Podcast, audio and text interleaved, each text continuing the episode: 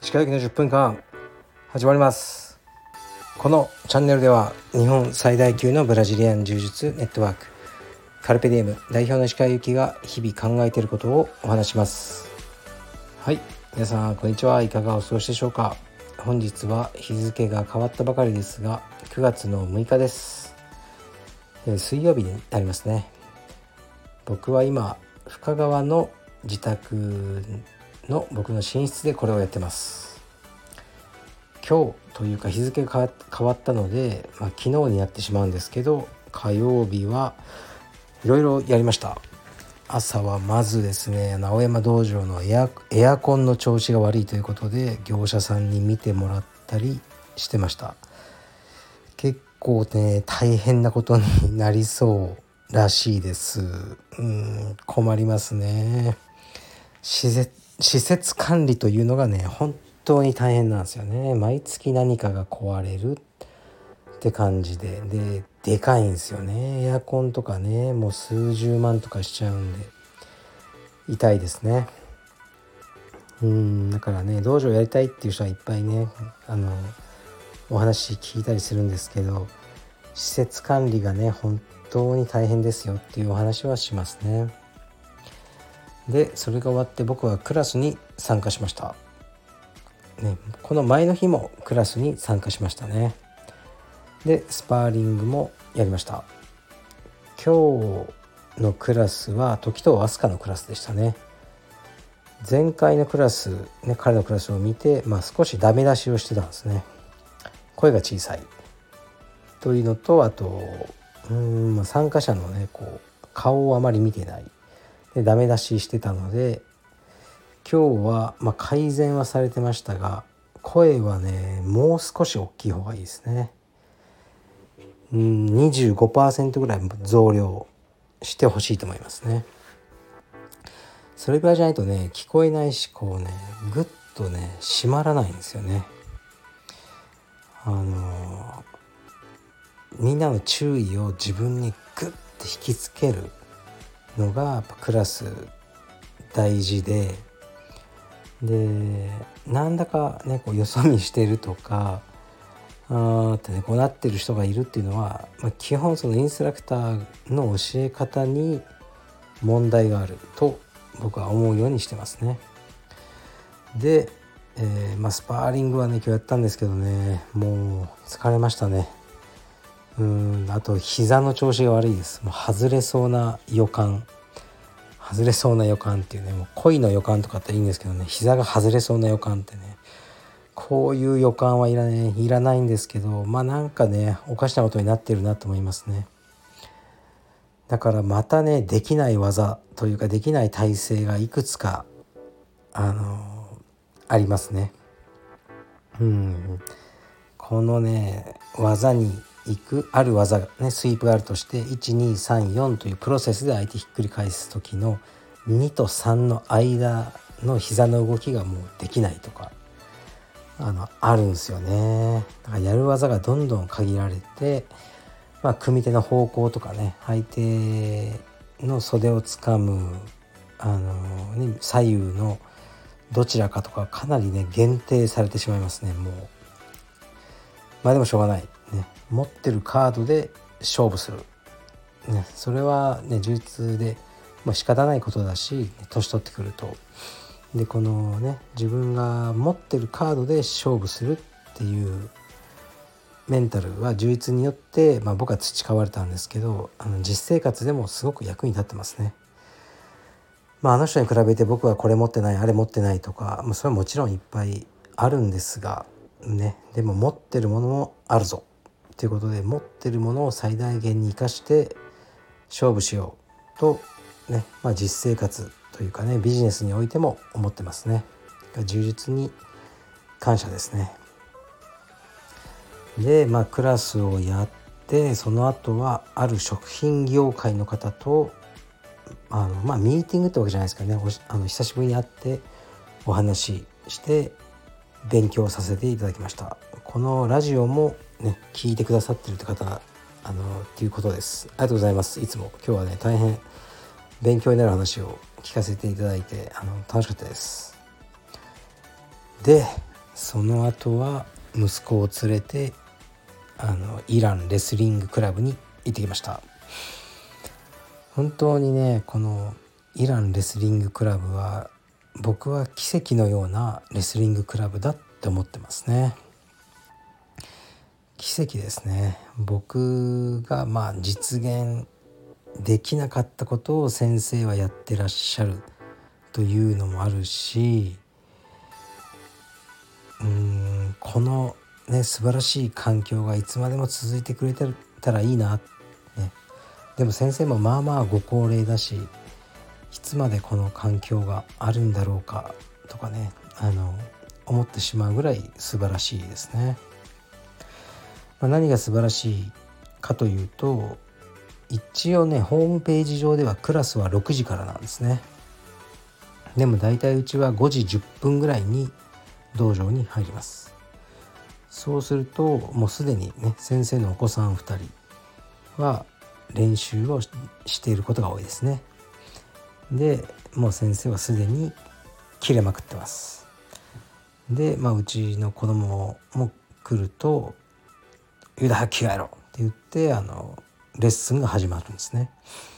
でまあ正規のレッスンが6時からなんでその時間までねあの来る必要はないんですけど来れば誰でももう「着替えろ!」っていう風になる感じですね。で6時からあ7時20分ぐらいまでずっとスパーリングですかね。1時間20分ぐらいスパーリングしてるんですかね。でまあ今日もねあのいっぱいね、いいタックルをしたりやられまくったりしてましたね。で本当にね、うん、素晴らしいですね。先生のお子さんの中学校1年生の子がね愛せん君っているんですけどもう他の子の500倍ぐらい怒られるんですね先生に。でも何やらせても、まあ、体操とかねそういうのももうもちろん誰も何やっても愛せん君に勝てない絶対王者なんですね。あの毎週相撲とかやるんですけど水曜日ね。毎週毎週。負けたのを一度も見たことないですね僕は。それぐらいすごい子なんですけどすごく優しくてうちの息子とかを可愛がってくれるんですね。もう本当にいい子でね。是非ねお年玉を5万ぐらいあげたいんですよね。もうそそういう風にね思っちゃう子ですね。でえー、まあ、今日もたくさん練習したんですけどうん今日はねあのミーウィーですね総合格闘技道場のミーウィーの代表の山ちゃん山崎さんですね僕は山ちゃんって呼んでますけど山ちゃんも息子さんは同じクラブなんで、まあ、来てて火曜木曜はね一緒に息子のスパーリングとか見て、ね、あの僕と山ちゃん家族でタクシーで自宅に帰ることが多いんですね。でね、山ちゃんの息子と自分の息子がスパーリングとかしているのを見てまあ本当にいやすごいなと思いますね。僕と山ちゃんが同じようなことをね若い時にやってたわけですよ。スパーリングを。で今息子同士がこれをやっているっていうのはねまあ前も話したとは思うんですけどね。本当に感動ですね。で今日はねクラスの最後にドッジボールとかやるんですけどいつもねあのうちのね雄太と揉める子がいるんですね。一つ上の子なんですけどねあのすごいね強い子なんですよ。負けん気も強くて。いい子なんですけどね。で今日も2人でこう喧嘩になってボールの取り合いで揉み合いになって「俺のボールだ私のだ」ってこうねやった時に、まあ、その子がねいきなり雄太の首をこう掴んで首投げして床に叩きつけるっていうね。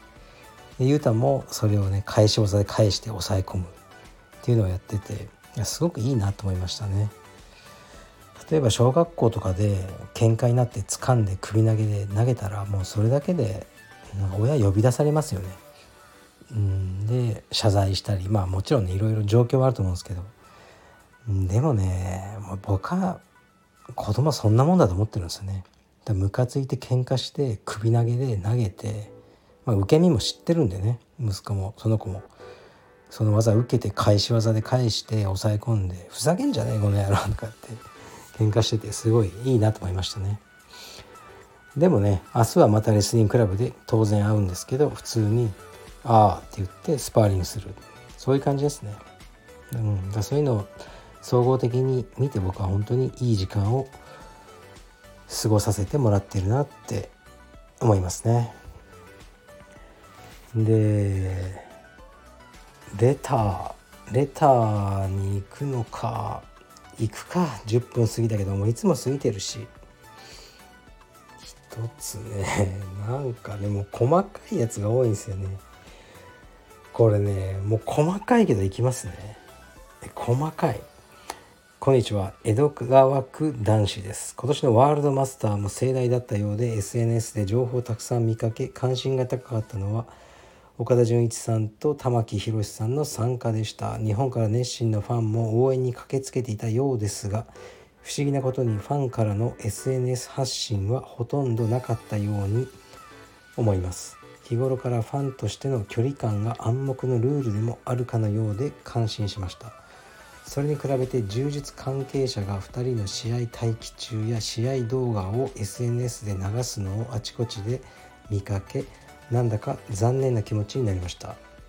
お二人とも海外まで行って大会参加するのは本当に充実が好きで人生の一部になってるかなと思うのですが石川さんは充実界隈の熱狂ぶりをどうお考えになりますか？プライベートでの参加なので私はひっそり応援したい派です。お二人ともカルペディエム会員ですが何か配慮してる点配慮していることはございますか？ガリッ途中福島さんは充実メディアと同行して大会も仕事の一部だと思うので大いに取り上げるのは賛成です。はい。ありがとうございます。なるほど。また来ましたね。この岡田玉木問題。うーん。本人に聞いてみますよ。どう思ってるのか。まあでもなんだろうな。確かにファンの人ってなんか暗黙の了解あるんですよね。えっとねキムタクさんですよね。キムタクさんがカルペディウムパーカーを着てくれた時ですね。ドラマとかプライベートとかで。でそれを写真週刊誌に撮られた時とかあったんですけどもう僕はねあのシェアしまくったんですよ。もちろん。もうこの機会にねカルペディウムアパレルを売りまくってやろうと思って。で実際売れたし何の罪悪感も僕はないんですけどファンの人ってね全然しないんですよね。なんかそのプライベートで撮られた写真を SNS にアップした瞬間ファン失格の烙印を押されるような暗黙のルールがあるようです。どうやら。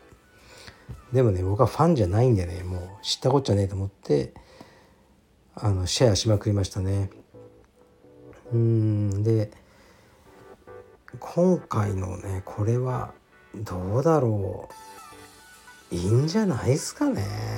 まあまあ昨日か一昨日も同じような質問来て答えたけどダメかな、まあ、僕はしなかったですね。僕は確かにね考えたんですよ。あのカルベディムオフィシャルでどこまで言及するかと思ったけどやはりまあ隠し撮りになっちゃいますよね。の写真とかはとか試合動画とかはあのー、触れなかったですね。